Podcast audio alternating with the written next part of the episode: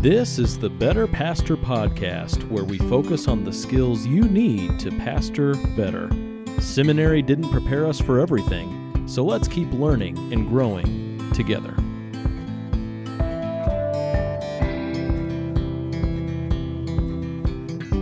Today I am joined by Justin Gort, who used to be a Utah pastor out here with me in the Beehive State, but he has since moved to Leavenworth, Kansas, where he is an associate pastor at Church of the Open Door. Our conversation today, you could say, is on the art and science of biblical fundraising.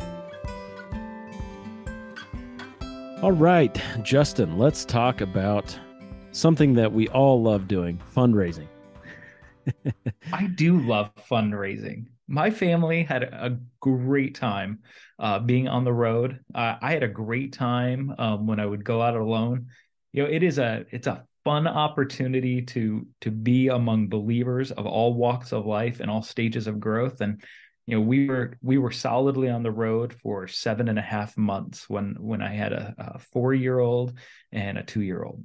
Wow. Yeah, you of course have history fundraising as a missionary and uh, fundraising. Every pastor has history of fundraising in the local church. So, so let's just start real basic here. What what is successful fundraising as we think of ministry, and why is it an important aspect to pastoral ministry in particular? Yeah, I think successful fundraising is locating the funds the Lord will use to provide for the work of the ministry. Hmm. So the work of the ministry is should be done um, regardless if we have funds to do it or not. But when we have funds to do the work of the ministry, uh, there is either an ease or a joy that comes along with that. Hmm. So and, that's a succinct way to say it. And what's the importance of that in pastoral ministry?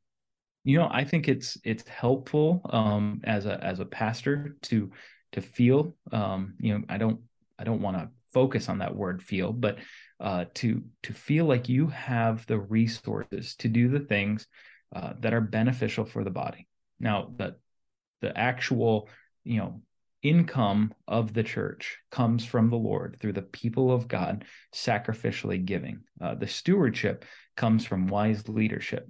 Uh, how those things practically work together um, does require some some wisdom, um, some solicitation uh, from the pastor, and that doesn't have to be passing a plate a second time. Uh, shouldn't be passing a plate a second time, um, but should be um, the the wise recognition that whatever comes in comes from God for His glory to be used, uh, whether it's for the community or for the body.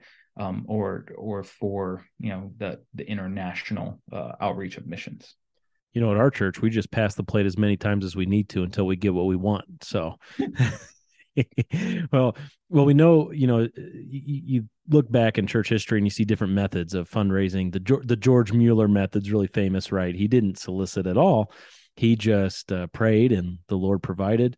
So, as we think of what Scripture says, not necessarily the different tactics from church history, but what does the Bible give us when we consider fundraising?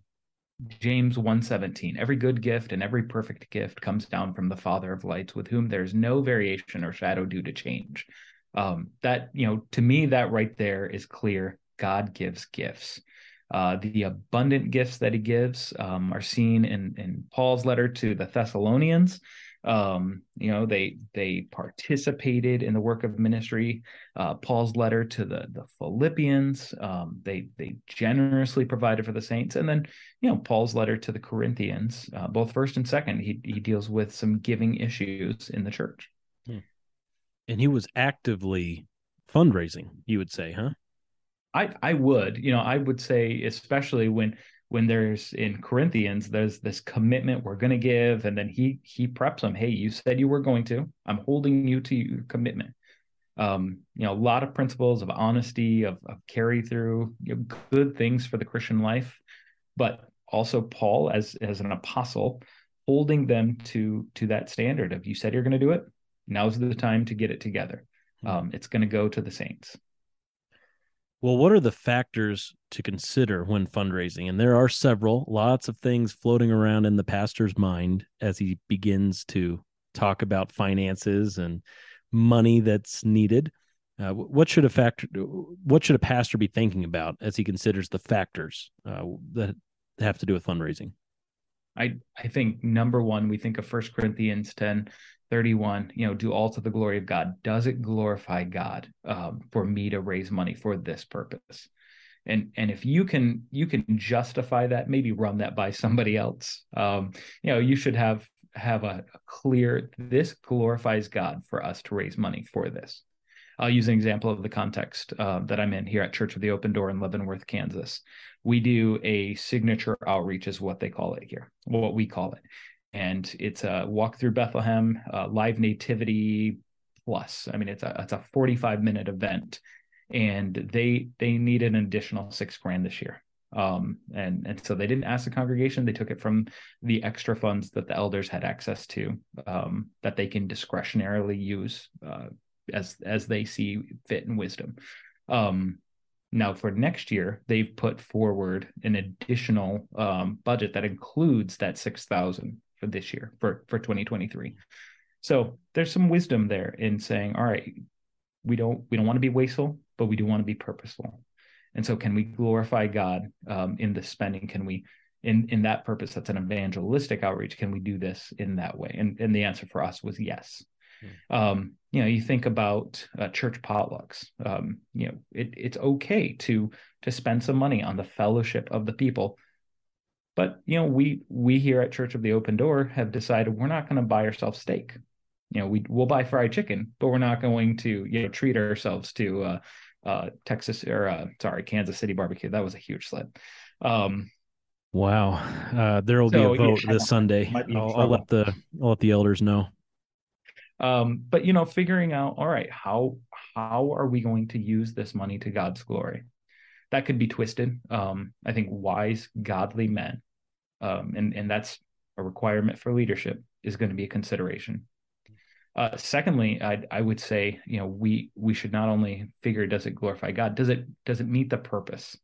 There's a lot of ways we can spend money um, but but it doesn't meet the purpose that we have set forward that we have you know determined in our hearts this is what we're going to aim for.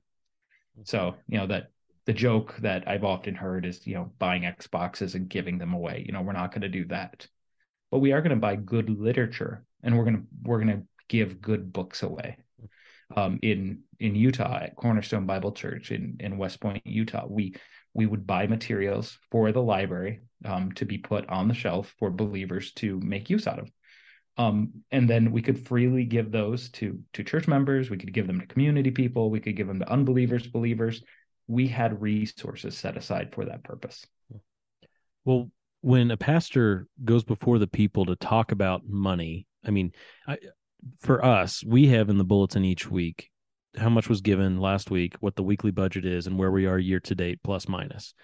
Well, at a certain point, if something goes negative or if the overall budget goes negative, for so long, you, someone's got to say something at some point, probably to just remind people what's going on. Um, but of course, there are also special events where you want to raise funds. What are the optics of talking about money or not talking about money? Because I think that's probably primary in a pastor's mind is how's this going to look, right? I mean, I a lot of guys shy away from talking about it because of how they think it's going to look. But how should they consider the optics of it all? you know these are these are good things to contemplate um, good things to consider it is will the poorest person in my congregation um, understand why i'm raising money for this purpose and and will the the wealthiest and, and you typically know who those people are will the le- wealthiest person understand why i'm raising money you know if if you can clearly communicate it um, you're you're going to aid the people you serve Hmm. Uh, if you can't clearly communicate it, if it, if you're talking in generalities and you're vague, um, you you're going to leave people behind, and you're not going to shepherd them well. You're not going to serve them well in in you know raising up future leaders. You're also going to give them cause to to wonder: Are are you squandering God's resources? Hmm. Well, as we think uh, about more in context application for those who are listening, perhaps it'd be helpful for you to share from your own history an interesting story about fundraising. I'm sure you have several since you've been involved with many fundraising campaigns. what's something you can share?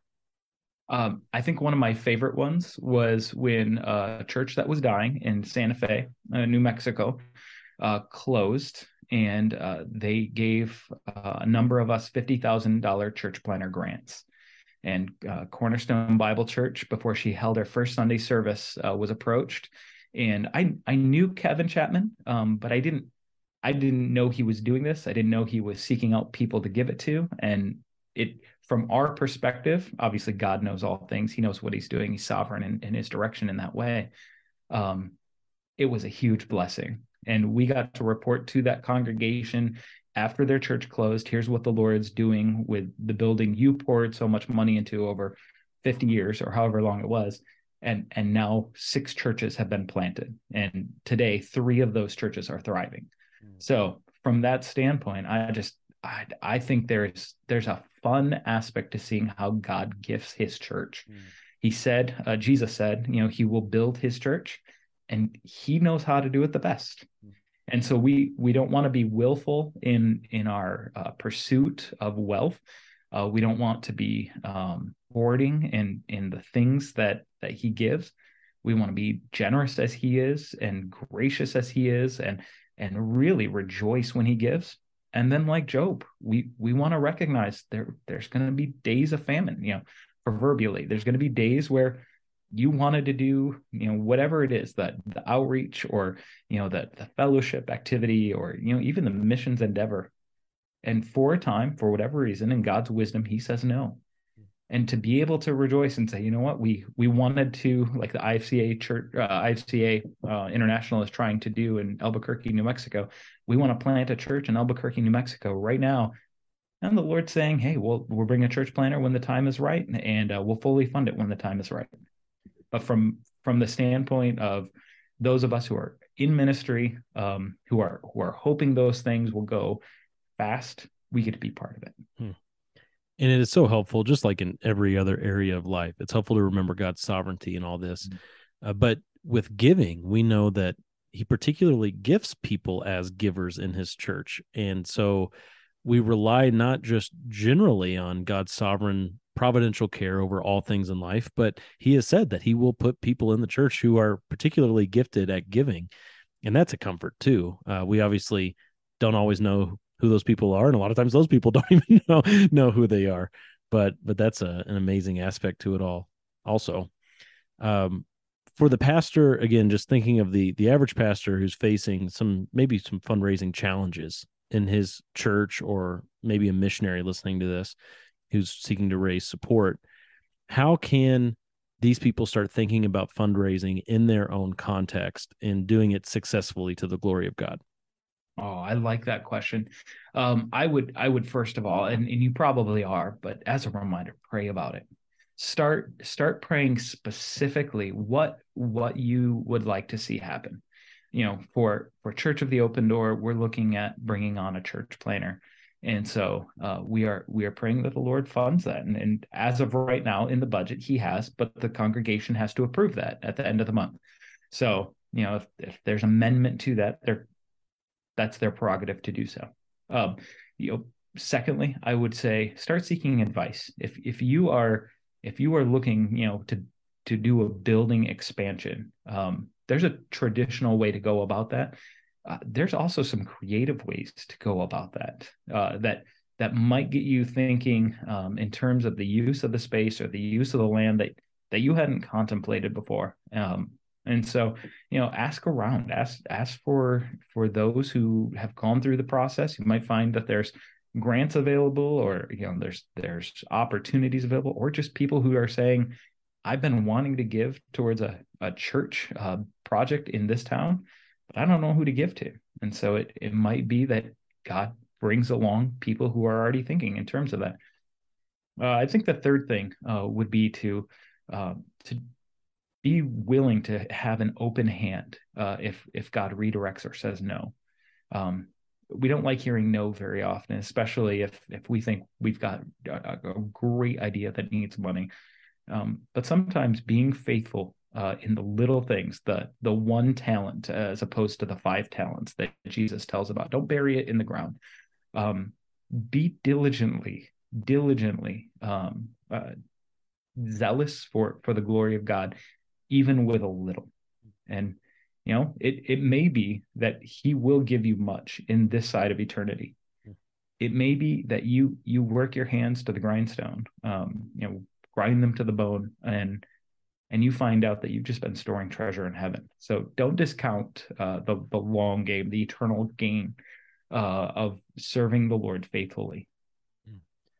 Tied into the idea of God's sovereign care that generally affects everything, there's this tension that we feel as Christians between stewardship and faith. How much do we take on our own responsibility to make this fire grow? How much do we sit back and just ask God to grow the fire, right? That kind of thing. There's this natural tension there. And I think finances brings this out more than anything else. Uh, do you diligently save for retirement? Like it all depends on you, or do you sit back and say, God will take care of me till I die? Right? Uh, we have that tension. So when it comes to fundraising, when people in ministry start feeling that tension that's there, do you have any kind of sage wisdom for how often they should be talking about funds in front of people versus just bringing it up and then letting God do the rest? How often they're poking the bear, so to speak, versus going hands off? Because I, I do think that's a real challenge for a lot of people is knowing how much to talk about it, how often to talk about it, et cetera my my sage wisdom is not available. Uh, I think practically, uh, I would say if you're able to do the work of the ministry with what you have, you are fully supplied. Um, keep doing the work of the ministry. If you recognize the work of the ministry could could be expanded in a way that that glorifies God, pursue that heavily and and if at any time in that pursuit you find yourself not doing the work of the ministry you know you've gone too far. Mm-hmm. so you know for for uh, previous experience as a missionary um, when when we realized all right we we readjusted our support schedule and we were now behind um, you know on paper. Nothing changed with our income but on paper we we were only at 72% with a with a family of 5 it was tight. And and we already had a low support schedule to begin with I I took about 10 hours a week and started calling in addition to to the hours I was putting in the office. And we made a trip plan and and we went and visited churches and and we prayed about it and the Lord blessed and we hit 100% for the first time in 2016.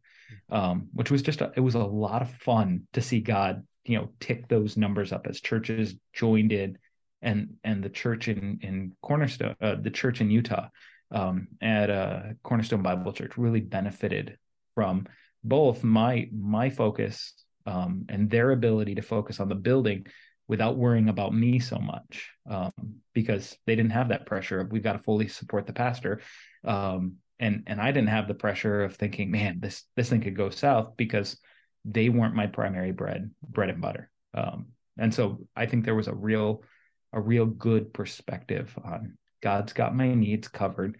I don't need to fear, but I do need to be diligent. Well, let's close with just the everyday habits. Sometimes we can think of fundraising as these one-off events that happen every few years or or whatever and and that's it, but in reality, we have funds going in and out of a church every week. Uh, perhaps every day, depending on how big the church is, right? I mean, you just got operations of a church. And so there are funds flowing all the time as it pertains to the church. So, what are some habits that all pastors could form in their everyday ministries as it pertains to fundraising? What habits have you found to be helpful in your own ministry? Sit down and budget with your wife uh, if you're married. Um, be generous at every opportunity. Uh, those are the two first things I would do. Um, then teach uh, when you hear somebody uh, doesn't give, and you hear it in a number of different ways, but as a pastor, if you're shepherding your people well, it's going to come up in discussion. And when you find out somebody's not giving, don't scold them, don't flog the sheep, exhort them to the work of the ministry that God has called every believer to give as he is determined in his heart. So we just had this uh, with with one of my kids as she's got a job and um, it's not a not a daily job. It's just as time you know permits. We talked about giving, and she needs to start giving unto the Lord regularly, mm-hmm. and and it can be you know something that she budgets out, something that she talks about uh, with Heather and I, and and something she determines to to make a, a regular practice for the rest of her life. Mm. So that that would be my encouragement. Uh, budget, teach it, and uh, make sure you're you're being generous. Mm. Good stuff. Justin, thanks for joining me today. Thank you for having me.